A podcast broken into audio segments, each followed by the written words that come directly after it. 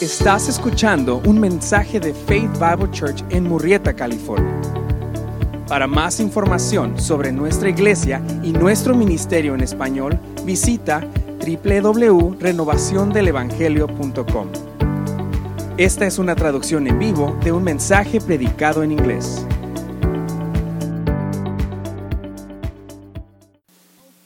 Hoy, hasta el momento, Jesús no ha regresado. Sé que lo saben, solo quería avisarles por si acaso. A través de los años, gente ha sugerido fechas que, en que Cristo va a regresar. Detrás de mí en la pantalla hay ocho hombres que pensaban que lo sabían. En 1284 ah, dijo que ah, que Mohamed estableció una fecha en que Jesús iba a regresar, pero estaba equivocado. Nostradamus, eh, el primer astrólogo, pensó que en 1999 ah, Isaac Newton pasó la segunda parte de su vida pensando en, en cuándo comenzó el mundo y cuándo iba a terminar, y dijo en 2060. Charles Wesley ah, predicó que el mundo se acabaría en 1800. William Miller predicó que Jesús regresaría en 1843. Y cuando se equivocó, dijo no, 1844. Y de ahí ya cesó. Hal Lindsey dijo que el mundo se acabaría como en 1988 porque Israel empezó en el 48. Pat Robertson dijo en el 2007. Harold Camping dijo que iba a acabar en el 94, el 95. Recalculó y dijo que iba, Jesús iba a regresar en 2011 y decidió ya no hacer la matemática. Resulta que ninguno de estos fue correcto. Sé que no los ah, asombra porque todos estamos aquí. Jesús no ha regresado. Pero hay muchos, muchas personas cristianos y no cristianos igual, que predicen o piensan que el mundo se va a acabar, que viene algún día cuando el mundo se acabará debido a cataclismos ambientales, guerra, eh, el regreso de Jesús, cualquier sea el ímpetu, el mundo va a terminar, se va a acabar. Y ponen fechas, y sí hay una fecha cuando el mundo va, eh, va a acabar pero no será en ninguna fecha que escogerá el hombre. Mateo 24, 44 en sus notas, lo tienen en sus notas, dice, por eso también vosotros estad preparados, porque a la hora que no pensáis, vendrá el Hijo del Hombre. ¿De qué podemos estar seguros? La única fecha que Puedo estar seguro son las fechas en que no regresará Cristo, fueron las que predijeron estos hombres. Pero cuando venga, no, no le va a dar credibilidad a ningún hombre por su fecha predecida. Va a sorprendernos. Puede esperar varios años. No sabemos cuándo va a regresar, pero lo que sabemos que los días están oscureciendo. Podemos estar de acuerdo con eso que el mundo parece se está haciendo más y más difícil. La hora se avecina. Si lees la Biblia, los Estados Unidos no está en los planes proféticos. Y cuando miramos alrededor del mundo, vemos al mundo en declive. No sabemos cuándo va a ser que Cristo regrese, pero la moralidad uh, cristiana que fue establecida al principio de nuestro país ya está declinando, la inmoralidad sigue ah, aumentando, se está acercando la fecha, sea cual sea. Pero como una señal de cuando regrese Cristo, regrese Cristo, los días se, serán oscurecidos. No sabemos cuándo, así es que pensé que al principio mientras, mientras Chris está en Hawái, hay que hablar de, de temas sombrios. Vamos a tomar un receso de Gálatas. Gálatas se escribió muy temprano en la vida de la iglesia y Efesios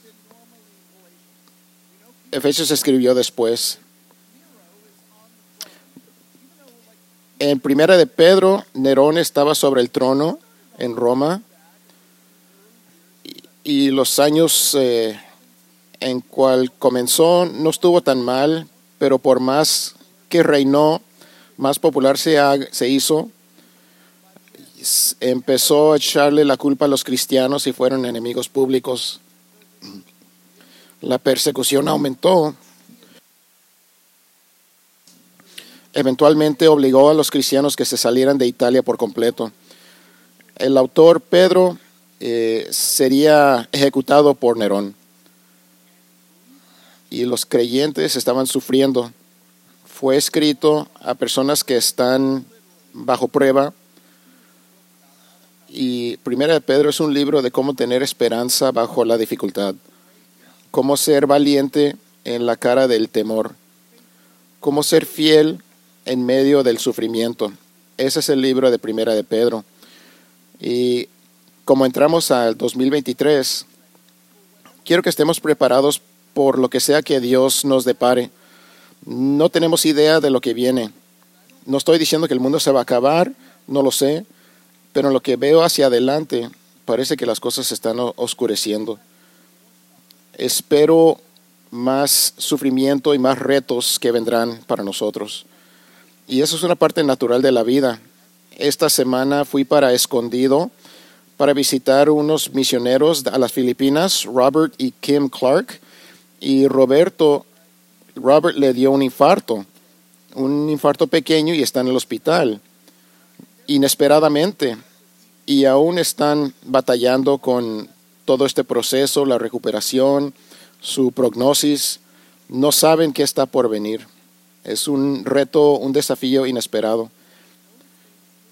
Y no quiero ser mórbido, pero sé que esas cosas nos llegan a cada uno de nosotros el 2023 puede ser el año en que a ti te llegue una prueba o un desafío. Eh, el otoño pasado los ancianos nos se juntaron con los ah, miembros que son maestros, maestros en escuelas públicas y para ver qué, qué les depara a ellos.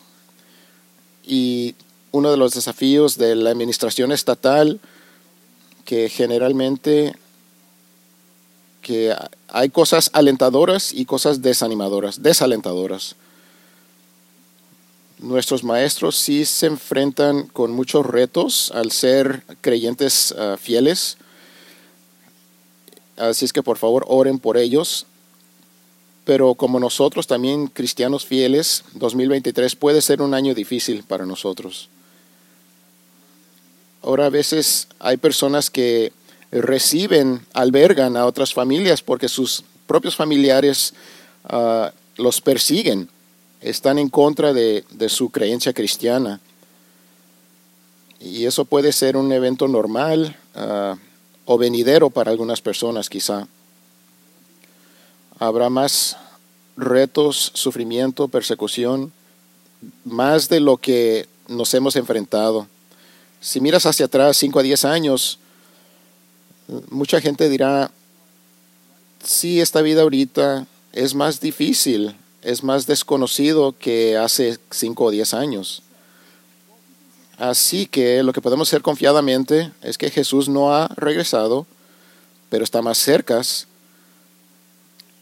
Eh, estamos por entrar en una intersección en lo que Jesús va a entrar de un lado para totalmente ah, sacudir nuestro mundo.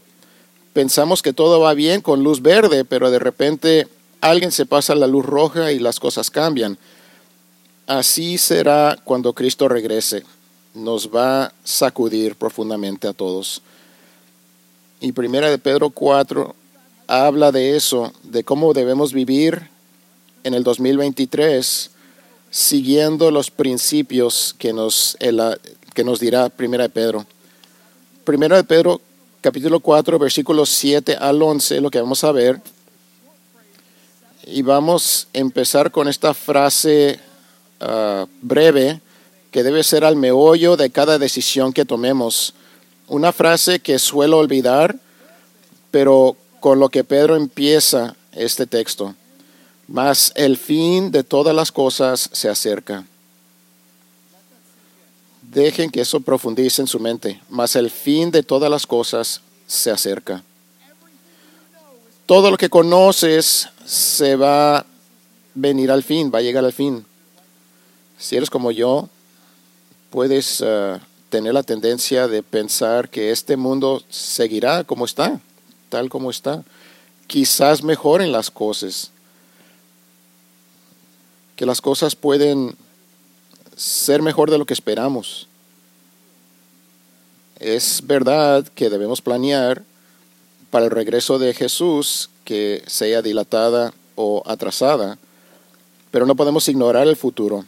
Debemos planear que nuestros hijos crezcan, que nos vamos a jubilar del trabajo. Todas esas cosas debemos de vivir con la realidad que Jesús puede venir en una fecha más adelante, pero también hay cosas que son más cercanas. Este mundo se va a acabar, va a arder en el fuego eventualmente. Todavía no estamos en el reino de Jesús, aún no ha regresado para regir y reinar sobre este mundo. Habrá un día en que toda rodilla doblará ante Él, pero todavía no es. Y todavía hay una oferta de perdón de pecados. Hay un día cuando el juez, que es nuestro Salvador, regresará. Todavía no ha venido, pero viene. Y esa verdad que lo escuchamos en el libro de Santiago, no sé si se acuerden, pero está en cada Biblia, cada libro de la Biblia, pero aquí está en Santiago 5, versículos 8 y 9, mismo principios. Sed también vosotros pacientes, fortaleced vuestros corazones, porque la venida del Señor está cerca. Hermanos, no os quejéis unos contra otros, para que no seáis juzgados, mirad, el juez está a las puertas. Ahí está la promesa de que el regreso de Cristo está, se está avecinando, está en el horizonte. Pero rechazaron la gente, el mundo rechazó al Salvador, rechazó el plan de Dios para nuestra salvación. Pero ahorita donde estamos, Jesús ya vino y promete regresar segunda vez.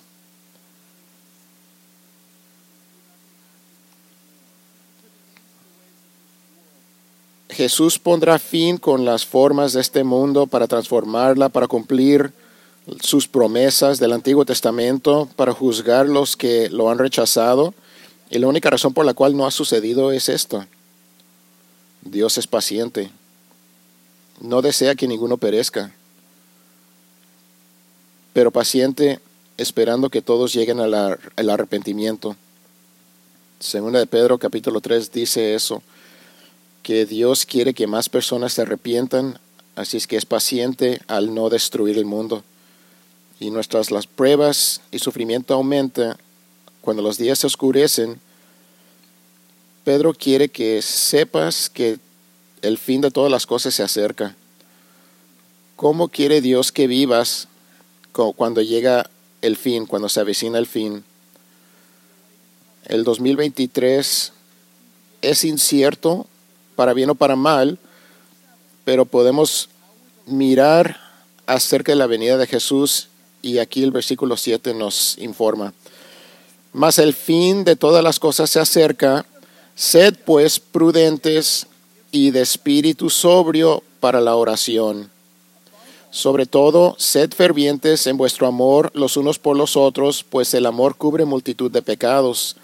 Sed hospitalarios los unos para con los otros, sin murmuraciones. Según cada uno ha recibido un don especial, úselo sirviéndoos los unos a los otros como buenos administradores de la multiforme gracia de Dios. El que habla, que hable conforme a las palabras de Dios, el que sirve que lo haga por la fortaleza que Dios da, para que en todo Dios sea glorificado mediante Jesucristo, a quien pertenecen la gloria y el dominio por los siglos de los siglos. Amén.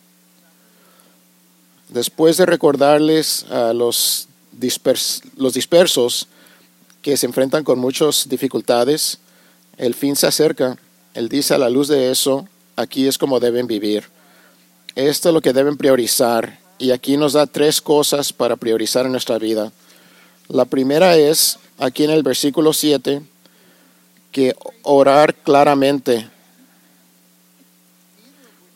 Después de eso son dos órdenes que ninguno cobra en la oración, pero que sean de juicio sobrio, prudentes y espíritu sobrio.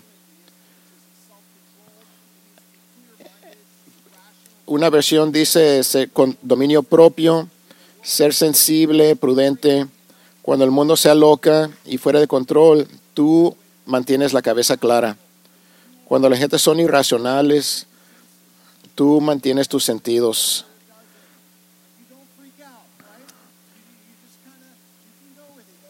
No te alocas con el resto del mundo, sino que eres controlado, usas tu cerebro y controlas tu corazón. Esa actualmente es la, el segundo, la segunda orden. Ser de espíritu sobrio, lo opuesto de ser intoxicado, Espero que no se han emborrachado. Pero si alguien se va a emborrachar, progresivamente perderían control de su lengua y de su corazón. Hay, menos, hay aspectos menos controlados en tu ser cuando uno está completamente borracho y aquí dice lo opuesto. Uno que obedece lo que Dios dice es de espíritu sobrio tiene posesión completa de sus pensamientos, su corazón, sus emociones, sus sentimientos y tiene control completo de eso. Porque el fin se acerca, debemos estar prudentes, estables, no confundidos de lo que está sucediendo, no preocupados por el futuro, sin ansiedad, sin lujurias, porque el fin de todas las cosas se acerca. Tu pensar tus emociones, tus sentimientos deben estar bajo control. Ahora, en alguna vez quizás este, hayan estado en un parque de tema. En ese parque se han, han visto un niño que ha estado en el parque demasiado tiempo. Como el niño que es pura emoción, puro sentimiento, sin control propio. Deberían estar en la casa, pero los padres no se quieren ir Así es que lo mantienen en el parque más tiempo de lo debido. Fácilmente se ponen a llorar. A, eso nos referimos, pues, que es una situación delicada. Hay que admitir que hay veces en nuestra vida cuando nosotros podemos ser algo así, algo parecido, nomás una mezcla de emociones que no están conectadas al cerebro como deberían de estar. Podemos ser controlados por nuestros sentimientos, nuestras emociones y perder la razón. Pedro aquí los está ordenando que cambien. No porque eso haga la vida difícil para algunos de ustedes, sino que así quiere Dios que vivamos nuestras vidas bajo control, para que puedan orar claramente actualmente dice que la razón que deben tener el control es para el propósito de la oración. La ambición de todo esto para nosotros es que cuando se avecina el fin podamos orar claramente. No sé si hayan pensado en eso. Si controlas tus emociones, uno de eso es la razón por eso es para que ores mejor, que ores más claramente que no seas distraído por um, el pensar irrazonable. Quieres que estés en posesión completa de tus facultades, tu pensar, tus emociones, tus sentimientos, para que puedas orar claramente. Vemos el mismo principio aquí en Filipenses capítulo 4, que están en sus notas. Filipenses 4, versículos 5 y 6, vuestra bondad sea conocida de todos los hombres, el Señor está cerca. Por nada estéis afanosos, antes bien en todo, mediante oración y súplica, con acción de gracias sean dadas a conocer vuestras peticiones delante del- de Dios. Debemos ser más enfocados, más claros en nuestras oraciones. No sé qué tan frecuente oran o por qué oran, pero les puedo decir, muchos cristianos oran sin pensar. No le ponen mucho pensamiento por lo que piden. Su confiesan sus sentimientos, quizás confiesen sus pecados como asunto de rutina, pero no son guiados por una mente clara. No piensan en sus oraciones aún. Quizás se hayan olvidado. La computadora que cargan con ustedes, que se le llama teléfono, actualmente se puede comunicar con personas. Y si alguna vez han hecho una llamada o mandado un email, un correo electrónico, tenías un propósito. Que entraste en esa llamada o, o en ese mensaje, sabías por qué te querías comunicar con esta persona.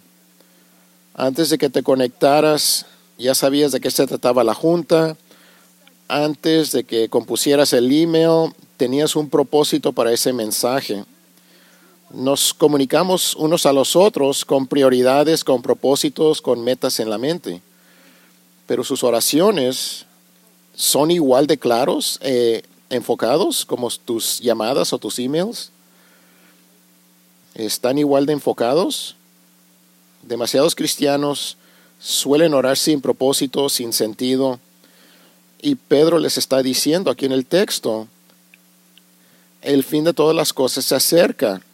Deben orar claramente para mantenerse sensibles, para orar claramente. ¿Quién sabe qué nos depara 2023? Pero tengo confianza que vas a necesitar orar más este año que el año pasado. Y aunque te haya ido bien en el 2022, necesitarás orar más en el 2023. Necesitas hacerlo con claridad y con propósito. Así que comprométete este año de orar con propósito, claramente, con el pensar, pensar por avanzado lo que quieres comunicar, comunicarle a Dios antes de que te le acerques. Segunda prioridad para Pedro es amar profundamente. Versículos 8 y 9 dice, sobre todo, sed fervientes en vuestro amor los unos por los otros, pues el amor cubre multitud de pecados. Sed hospitalarios los unos para con los otros sin murmuraciones. Ahora, el pensamiento dominante en nuestro texto es amor no es el verbo aquí en este versículo, es, una, es un sustantivo. Debemos de tener amor para con los demás. Y aquí el enfoque es en el tipo de amor que debemos de tener por otros. El amor que Cristo tuvo por ti es el amor que tú debes de tener por otros. Primera de Juan, versículo 9 al 11, dice así, en esto se manifestó el amor de Dios en nosotros, en que Dios ha enviado a su Hijo unigénito al mundo para que vivamos por medio de él. En esto consiste el amor, no en que nosotros hayamos amado a Dios, sino en que Él nos amó a nosotros y envió a su Hijo como propiciación por nuestros pecados. Amados, si Dios así nos amó, también nosotros debemos amarnos unos a otros. Este es el amor que debemos de tener los unos por los otros. La naturaleza del amor que debemos tener para otros es el amor que Cristo tuvo por nosotros en la cruz. Es un amor que no se ofende fácilmente, que no aman a personas igual que nosotros, aman a personas que son totalmente diferentes de nosotros, a los que no nos respetan, no nos aman de regreso, no nos escuchan, quizás sean enemigos. Ese es el amor que debemos de tener. Ahora aquí dice que sed fervientes en vuestro amor los unos por los otros. Es como hablando de caballos que van en, eh, que están corriendo a, a, toda velocidad, corredores, eh, atletas que estirándose, esforzándose, algo intenso, ese tipo de amor que cubre todo pecado, no el amor que, que encubre o esconde el pecado,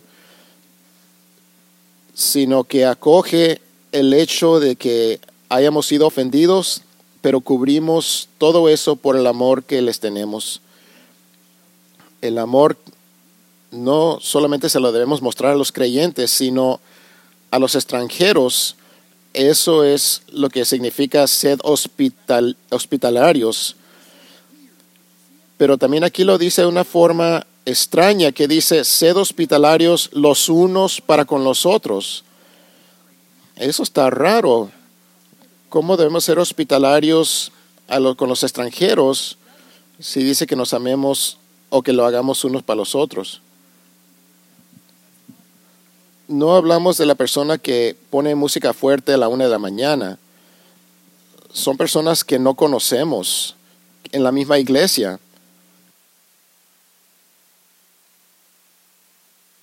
en la iglesia primitiva no tenían edificios, no tenían iglesias, se conocían así el momento en que llegaban para adorar.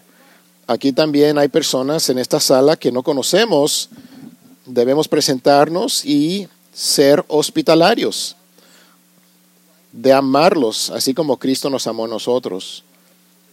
Hay personas difíciles de, de amar, hay personas que no conoces, hay personas que cambian el horario al último momento y te, te vuelcan la vida. Esas personas son las que debemos de amar como Cristo nos amó a nosotros. Personas no como nosotros, sino que personas desconocidas que aún son, hablando de este ejemplo, personas que conocen a Cristo, que no los conozcamos nosotros, esas son las personas que tienen en mente este texto.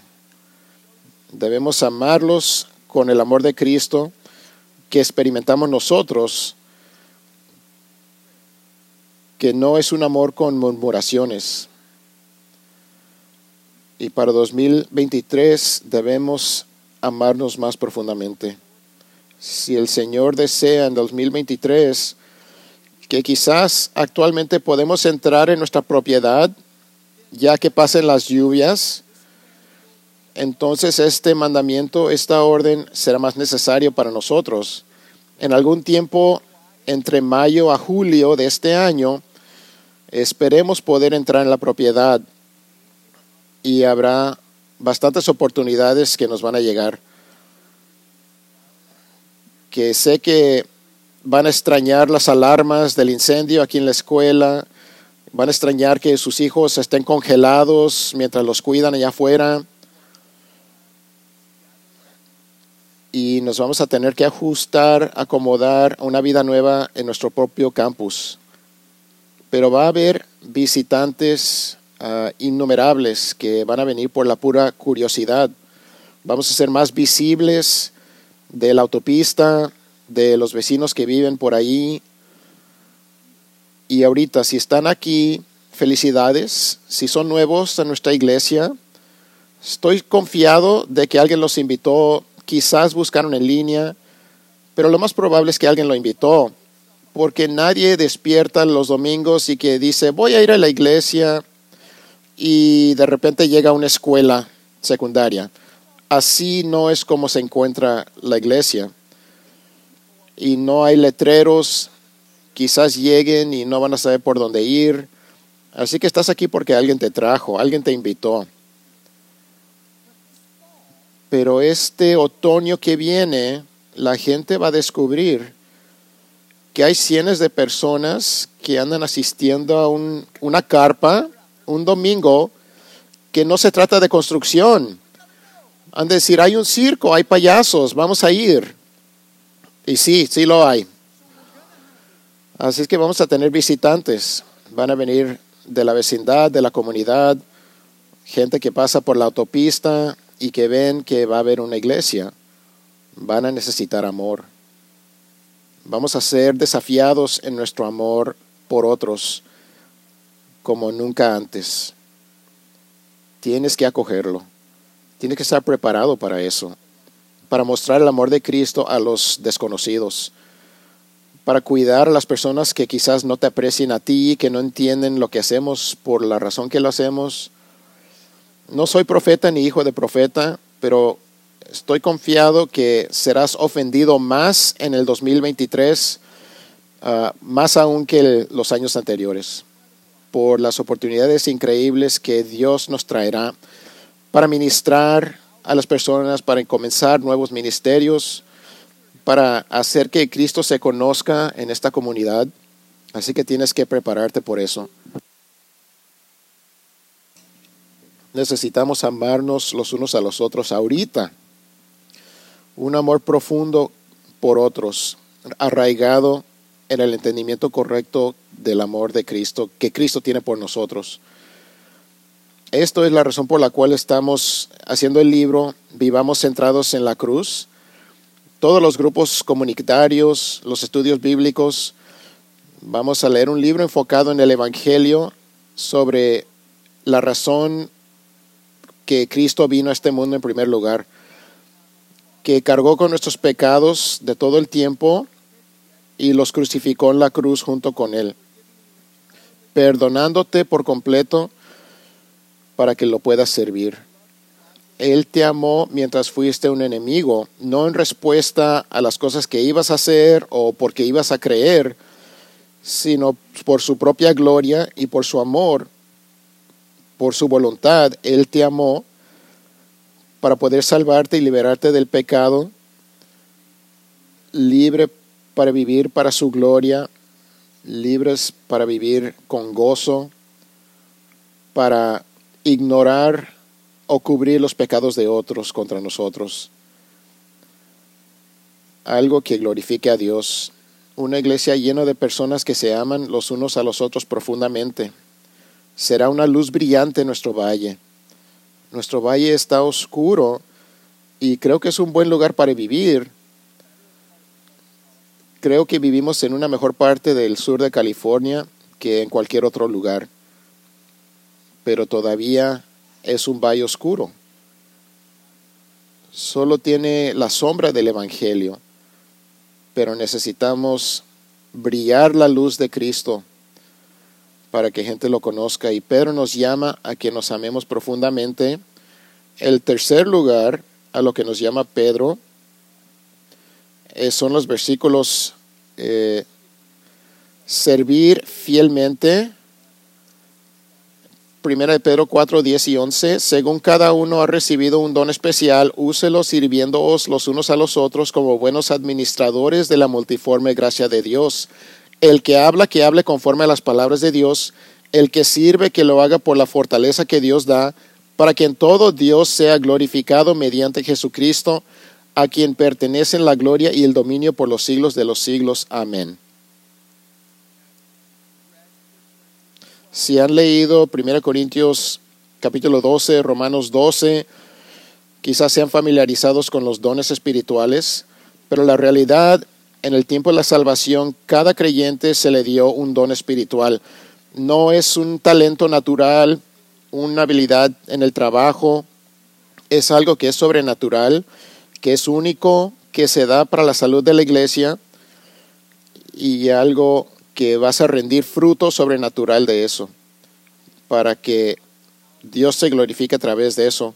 Puede ser hospitalidad, servir, dar. Eh, soy energizado para enseñar, no hay problema, pero me pones en una posición donde necesito mostrar misericordia, entonces voy a batallar y me van a correr de esa posición. Cada quien estamos dotados diferentemente pero de todo, por la, el don que tengas, sé fiel con lo que tienes. Hay ciertas áreas en que Dios te hizo para rendir fruto. Unos pueden ser hospitalarios, unos pueden ser compasivos, ah, pueden dar. Cada quien tiene un don, una habilidad diferente para glorificar a Dios. Mientras sirvas en la iglesia, cada uno de ustedes está manifestando lo que Dios describe aquí. Que usemos nuestro don para servir los unos a los otros. Quizás no sepas cuáles sean tus dones, está bien, no te preocupes. De alguna forma, tarde o temprano, tendrás oportunidad para usarlo. Cada creyente puede servir, puede dar, puede ser compasivo. Lo que Dios nos llama es de servir fielmente a cada uno, los unos a los otros. Hay ciertas cosas que rinden más fruto que otros puede que sea que seas mejor en un área mejor que el otro. Pero ¿por qué sucede todo esto? 1 Corintios 12:7 dice, aquí en sus notas, pero cada uno se le da la manifestación del Espíritu para el bien común. De otras palabras, se les da para el bien de todos.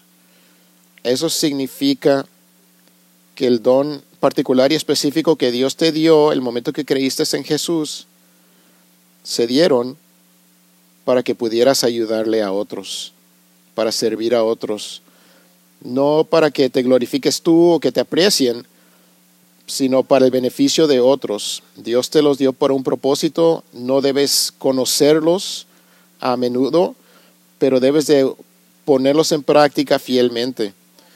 Primera Corintios 12, versículo 18 dice, ahora bien, Dios ha colocado a cada uno de los miembros en el cuerpo según le agradó. Cada quien tiene dones específicos y particulares que lo puedes emplear para el beneficio de otros, para servir a otros. Romanos 12, 1 Corintios 12 proveen listas de dones espirituales que puedes ver después. 1 Corintios los tiene eh, categorizados como servir y como hablar. Es algo por las cual eres responsable, que debe ser hecho bajo su fuerza y para su gloria. En lo que entremos al 2023 y miramos hacia el nuevo edificio y hacia donde vamos y nuevos ministerios, quiere que, que lo tomen en serio. Estoy comprometido para servir fielmente. Muchos de ustedes sí lo son. Y sé que muchos de ustedes que no estaban aquí hace 20 años. FPC se estableció casi hace casi 20 años.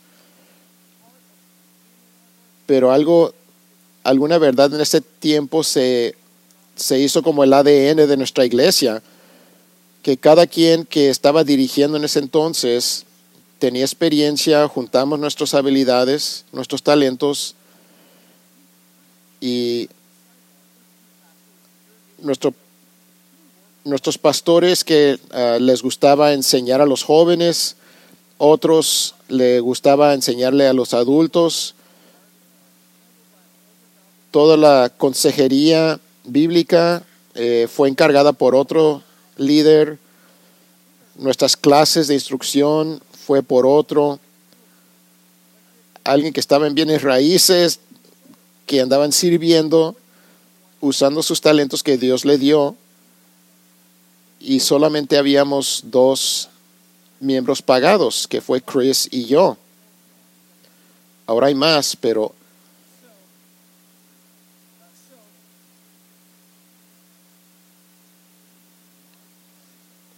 una parte mayor de lo que hizo nuestra iglesia, lo que es, es creyentes como cada uno de ustedes que sirvieron fielmente. Y no queremos perder eso, queremos guardar eso, quedarnos con eso. Para el bien de nuestra iglesia, para el bien de la comunidad, debemos de seguir sirviendo fielmente. Una pregunta que debemos de hacer cada uno es dónde vamos a servir, dónde hay oportunidad para mí. Los creyentes se sirven los unos a los otros, hacemos lo que Pedro está describiendo aquí, que todo, todos lo vamos a hacer y hay más de ustedes que andan sirviendo más que nunca. Y les quiero decir gracias, estamos agradecidos. Todos beneficiamos de tu fidelidad. Y sí que a veces hay más espectadores que antes. Hay personas que nomás se sientan y ven que en cualquier tiempo en nuestra historia, y eso no es bueno. Si eso eres tú, no tienes un lugar donde estás sirviendo regularmente, usando tus dones espirituales, debes escuchar y obedecer a Pedro, de servir fielmente, de usar tus dones como lo has recibido. Úselos sirviendo los unos a los otros como buenos administradores de la multiforme gracia de Dios. Va a haber nueva oportunidad de servir, nuevos ministerios, y los necesitamos para eso. Pero la razón verdadera por la cual los necesitamos es Efesios capítulo 4, versículo 16, que está en sus notas. Necesitamos que sirvan por esta razón, lo que dice Pablo, de quien todo el cuerpo, estando bien ajustado y unido por la cohesión que las coyunturas proveen, conforme al funcionamiento adecuado de cada miembro, produce el crecimiento del cuerpo para su propia edificación en amor. Nuestra iglesia es saludable cuando cada miembro usa sus dones para servir. Así es como Dios diseñó la iglesia para crecer. No es solamente a través de la predicación, aunque es importantísimo.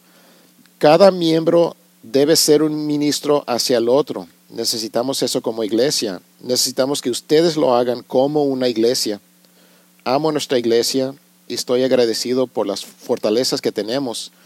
Somos una iglesia que sirve. Hay muchas personas que sirven y podemos mejorar. Amamos a otros. Vamos bien, estamos creciendo en nuestro amor por otros. Debemos orar más. Hemos orado más que en años pasados. Estamos creciendo y siendo una iglesia que ora. Y mientras veo el 2023, creo que Dios quiere que abundemos, que tú abundas. Es un año nuevo, es un buen día para tomar acción, para hacer el cambio. Es una gran oportunidad ahorita, apenas se andan comenzando los ministerios, el semestre. No hay mejor tiempo que esta.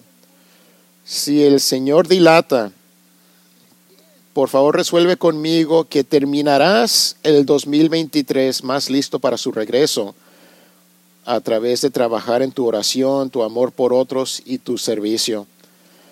Que elijas trabajar en una de esas áreas este año. No sé cuándo viene el fin, pero Pedro dice que nos debemos priorizar estas tres cosas para estar listos para su regreso, para mostrarlo a este valle a los que están a nuestro alrededor para escoger de cómo vamos a vivir diferente en esta vida para su gloria. Hoy elijan una de estas áreas para trabajar en él. Quizás sea más intencional en tu oración, más claro, con propósito. Quizás necesito amar personas, voy a trabajar más duro para amar a otros, ser más compasivo hacia otras personas, que no quejarme, Quizás hay algo en lo que puedas servir, que te puedas involucrar, te puedas invertir en un ministerio. Escoge algo hoy para este año para trabajar en él, no como una resolución de año nuevo, porque no sabemos cuándo va a regresar Jesús, pero quiere que estés listo para su regreso, quiere que nuestra iglesia esté lista para su regreso. Significa que debemos ser más como Él y hacer las cosas que le agrade. Oremos. Gracias, nos comprometemos, es, comprometemos esto a ti.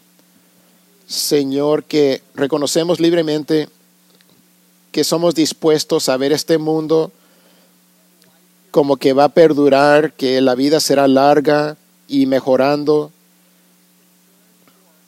que nos preocupamos por nuestros comforts y nuestros placeres y no lo suficiente para tu gloria para tu honor y para tu conocimiento. Señor, nos has amado más de lo que merecemos. Nos has amado con un amor que no se acaba, un amor eterno. Danos amor, gracia y bondad. Nos has dado de lo que podemos repagarte, Señor. Ayúdanos a que mostremos ese brillo de tu amor hacia otros. Ayúdanos que seamos conocidos en nuestro valle como una iglesia que ama otros, que ama a la gente que no son como nosotros, que ama a la gente diferente de nosotros fervientemente. Crécenos en nuestras oraciones, Señor, que oremos claramente, que busquemos respuestas en tu palabra, que reconozcamos tu gracia, tu gloria en nuestras vidas. Ayúdanos a servirte, Señor, con nuestras vidas, que nuestra iglesia madure, que se llene de personas que son comprometidos a ti 100%. Somos inadecuados para estas cosas, Señor, pero aún reconocemos que el fin de las cosas se acerca. Esta vida es corta y no sabemos cuándo va a regresar tu Hijo. No queremos que nos encuentren desprevenidos. Ayúdanos, ayúdanos a vivir efectivamente para el regreso de tu Hijo, para vivir una vida que te agradezca, que te agrade, Señor, en estos días oscuros. En el nombre de Jesús, amén. Gracias por escucharnos. Si gustas escuchar más sermones y otras series, las puedes encontrar en media.faith-bible.net diagonal español. Si deseas, puedes suscribirte a nuestro podcast en iTunes y dejarnos un comentario. Esto nos ayudará. Gracias y Dios te bendiga.